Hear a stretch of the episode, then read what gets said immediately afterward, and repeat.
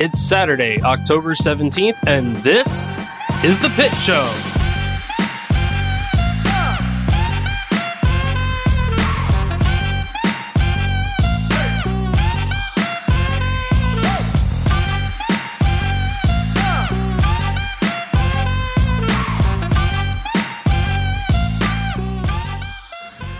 What's up, everybody? Jay Miller here. This is The Pit Show, uh, the show that's all about me talking to you about some of the things that I've learned and I'm reflecting on, and then also a conversation with someone that inspires me to keep pushing forward.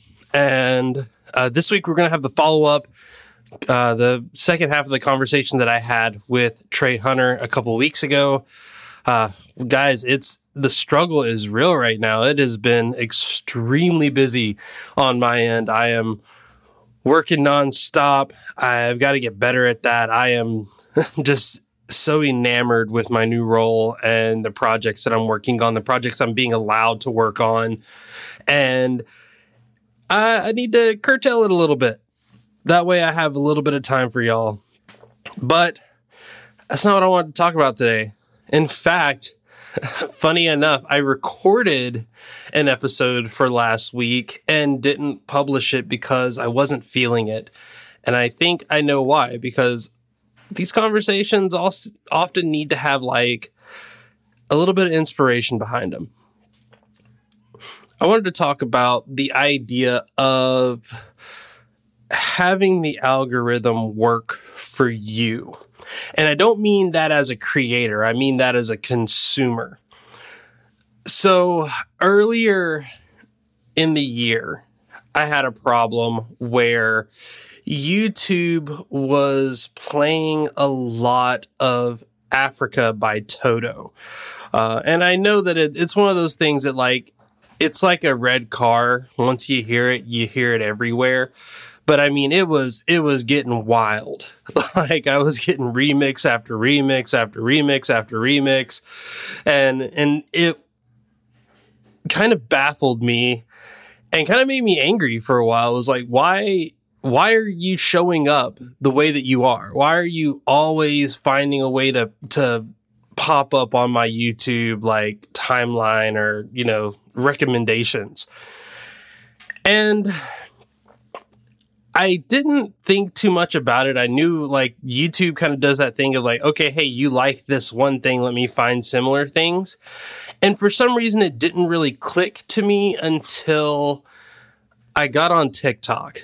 Now, I'm not a TikTok star. I'm not creating things on TikTok. Don't even follow me on TikTok. I'm not creating, I'm just consuming. I love meme culture. I, I love, you know, memes that aren't really offensive, but memes that are just funny.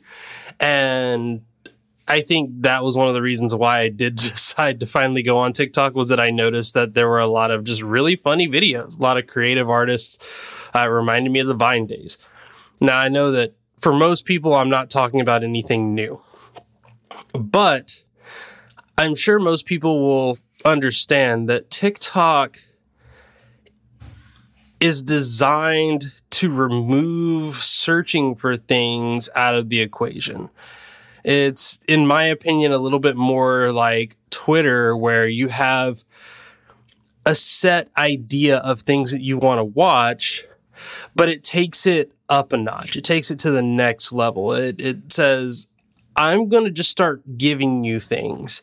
And depending on how you respond to the things that I'm giving you, I'm going to give you either similar or different things. And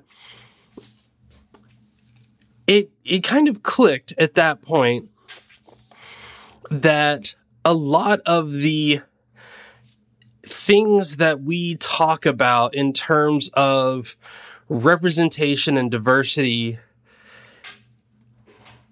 in my opinion can be I don't want to say resolved because I think there is a representation problem especially in tech but can be reduced. The issues can be reduced if we were able to start feeding the algorithm more.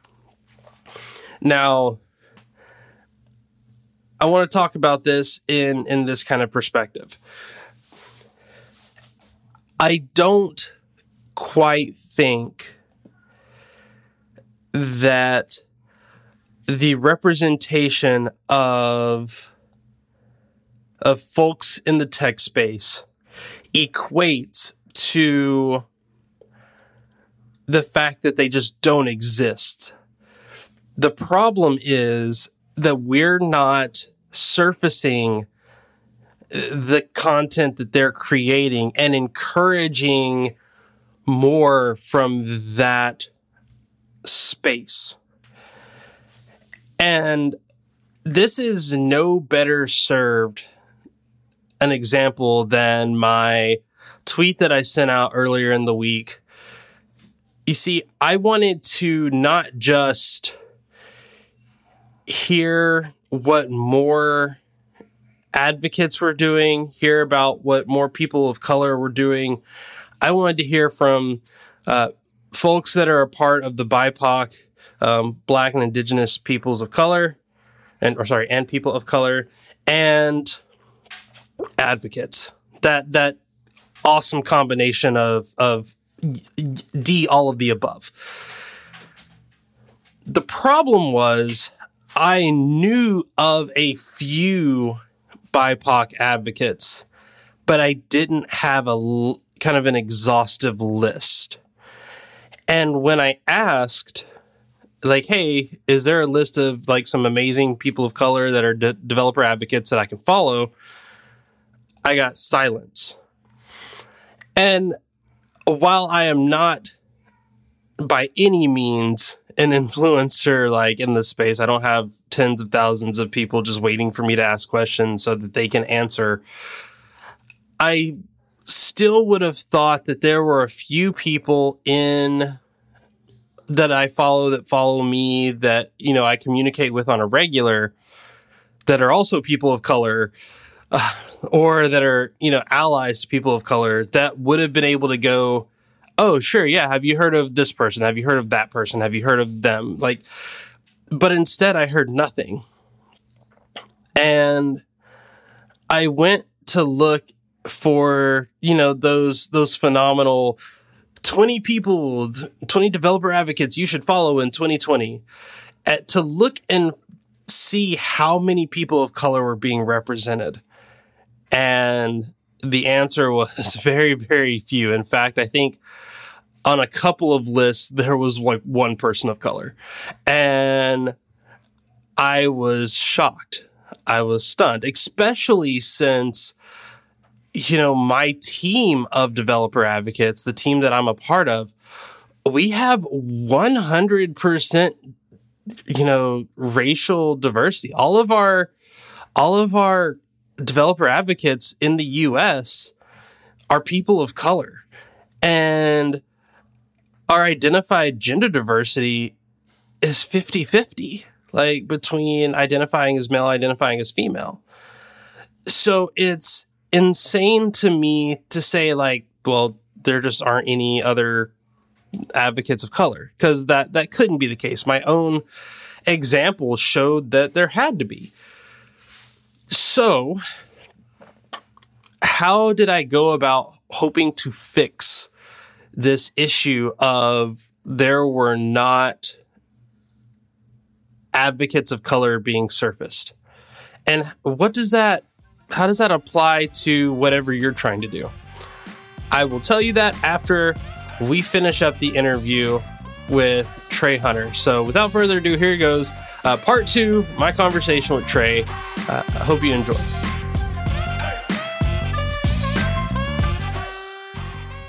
So how how has the transition into like you know you mentioned you for a while you wrote a lot of code now you're teaching others how to write a lot of code um, how has that transitioned from you in terms of the type of projects that you work on whether you work on them for fun or to to learn like uh, just kind of explain how that transition kind of has gone over the past few years.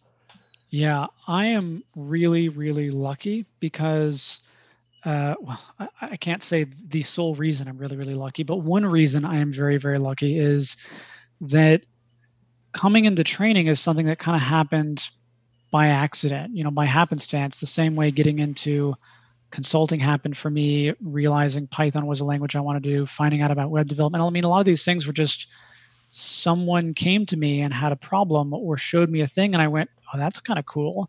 And it's possible I might have just never, that wouldn't have happened for years.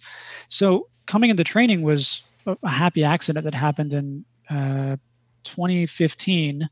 Before that, before I decided I was going to stop doing all of my client consulting work, which is what I was doing at the time, and only do training, I was writing code for other people mostly.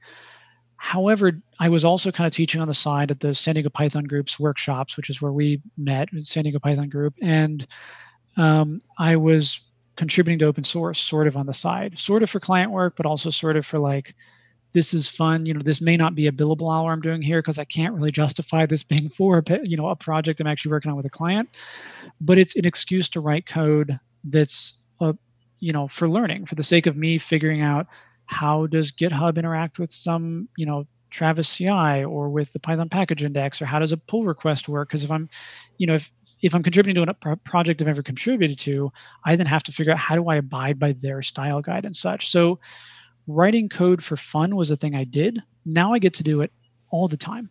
Because if I'm teaching, the code examples that I write, I have full control over them. And if I decide I'm going to come up with some really wacky example that gets the point across because there's an analogy in there that works, that's fine. And it's in fact, it's fine if I then have a disclaimer afterwards. Oh, you should never do this because there's this big flaw in the code here.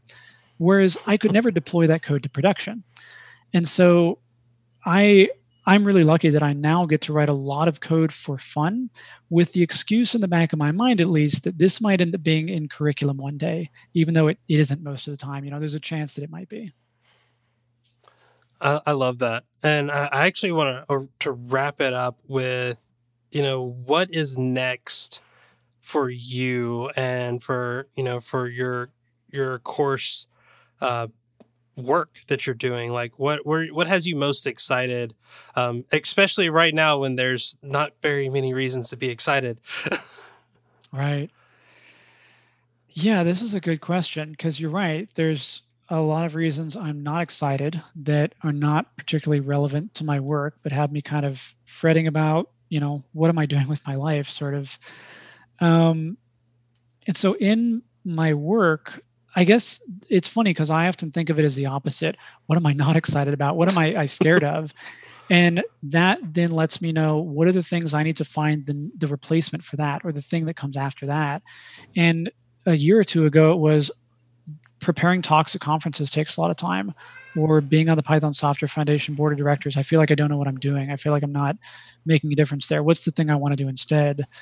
Um, and sometimes I'm kind of I've burned out on a specific thing. I don't think I've burned out on Python exercises, but I do feel like I need something more well rounded there in the sense that I purposely took the approach a couple years ago with Python morsels that I'm not going to write, I'm not going to tell you things. I'm not going to show you things in video. I'm not going to, you know, speak things out loud. I instead give you an exercise, you write the code, and then you think about it afterward, which is like in, you know, the inverse of a traditional Python course kind of.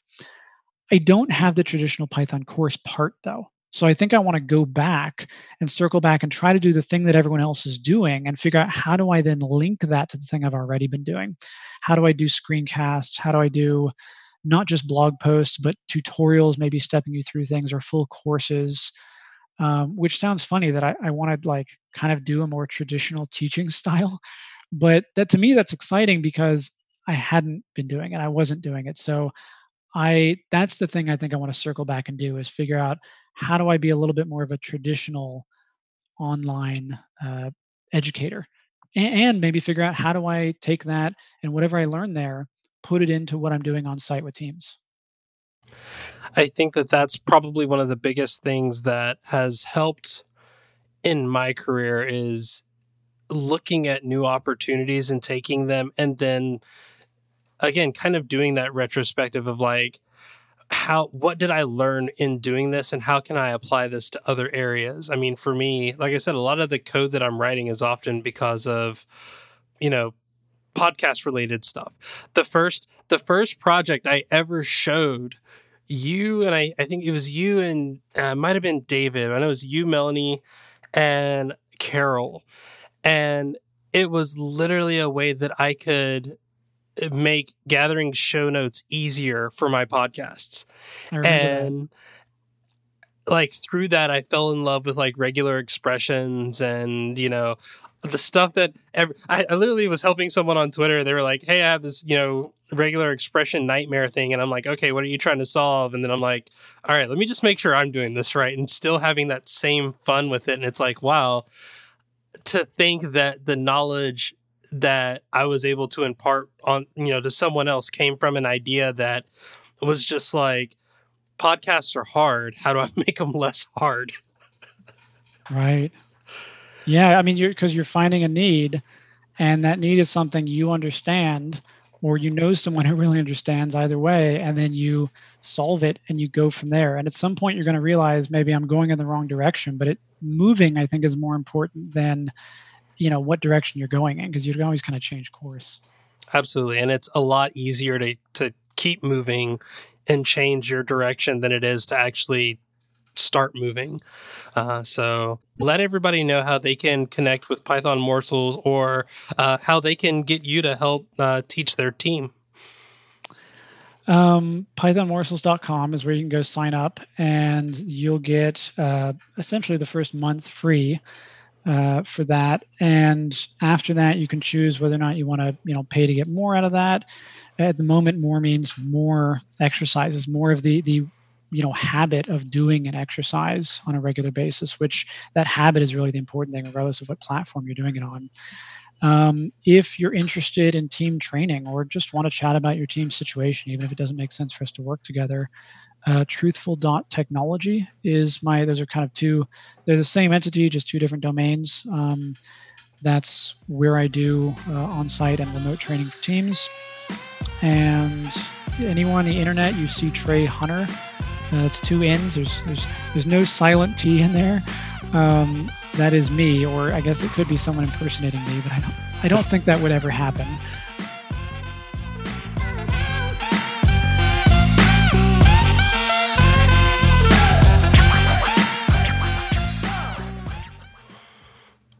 All right, that was the rest of my conversation with Trey Hunner.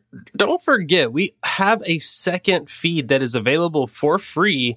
Uh, there's a link in the show notes to it for the bonus show, which has the full conversation um, in its totality. So if you missed the first conversation, just go and listen to that. And and then there's also the bonus show, the after show, where Trey interviews me, and we had a, a long, awesome conversation. I think that day I talked to Trey for probably like three or four hours. I think it was like three hours and only one and a half of those hours were for Pitt. So uh, there's still a lot of conversation in there. Be sure to go check that out.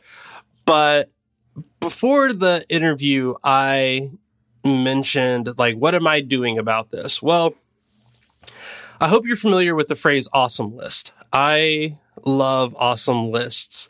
An awesome list is literally just a, a list on GitHub that is a collection of things that someone thought were awesome. And I love this idea. I think it's simple. It's easy. It, the maintenance on it isn't that much. Uh, you can get as quirky or as automated as you want or don't want to be there's kind of a set structure to it that isn't too hard to deal with. You don't have to worry about spinning up a website. You don't have to worry about doing all these other things. All you have to do is talk about the things that you like. And in my mind, in how connected the internet space is, I believe that this is an opportunity to solve one of these issues that we've been having with how do we surface folks and communities that we want to hear about. I made an awesome list. I call it the BiPocket Dev Advocate awesome list. You know, it, it's quite literally who is a developer advocate of color and what are all of the different places where I can go and figure out what they're doing. And it's by no means exhausted. It's like I've, I've only got like seven people on there right now. And I work with a few of them and I'm friends with a few others. So I'm working on developing this list and growing it to give me an area where I can check out what these folks are doing because that's how we solve this problem. Again, I don't believe, I believe that there is a diversity problem. I don't believe the solution is shouting about the diversity problem. I think the, the solution is advocating for and promoting the voices of the few so that it attracts more like them until we have equal representation. And that's something that I'm passionate about. That's something that is one of my life themes that I have where, you know, I try to align myself with organizations that are hoping to expose and inform and identify folks of color to other folks of color to other, you know, underrepresented groups and have that promotional idea grow. So, what does that mean for you? It's simple. Don't accept the idea that the thing that you want to do, the thing that you want to examine, isn't popular enough to care. I I can promise you, and I've mentioned this before on other shows. I've mentioned this on my show the fact that you're having a hard time discovering the thing that you're looking for only means that the thing that you're looking for would love to have you a part of it. Because when you're loud, when you're vocal, when you're able to say, we need to do this. We need to make this happen. We need to bring awareness to this. Then you are not, you're a force multiplier to the overall goal. What I have come to learn, and a good example of this is the pen community.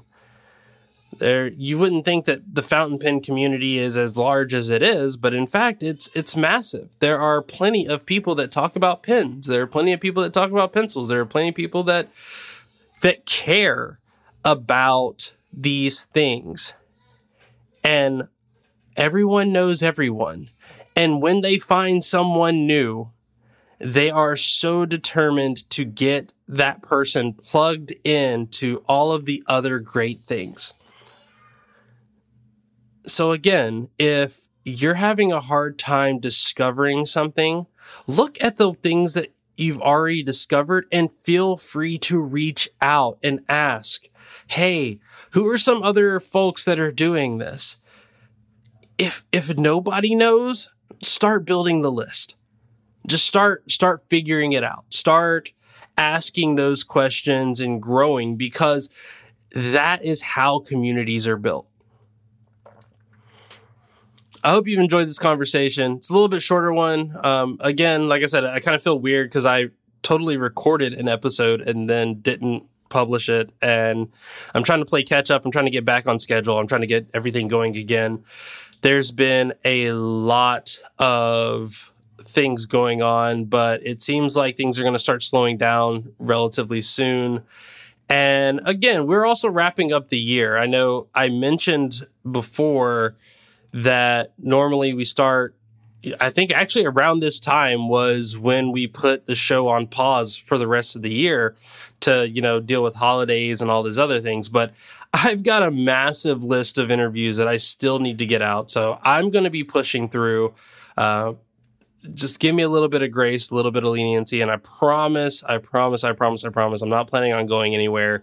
Uh, I just want to make sure that when I do present these ideas, that they're they're somewhat thought out, that they are inspiring, and that they help lead people to making decisions that are going to help them grow to be better versions of whatever it is they're choosing to uh, accomplish or be. So that's going to do it for this week. Thank you so much for listening, and I will talk to you next week.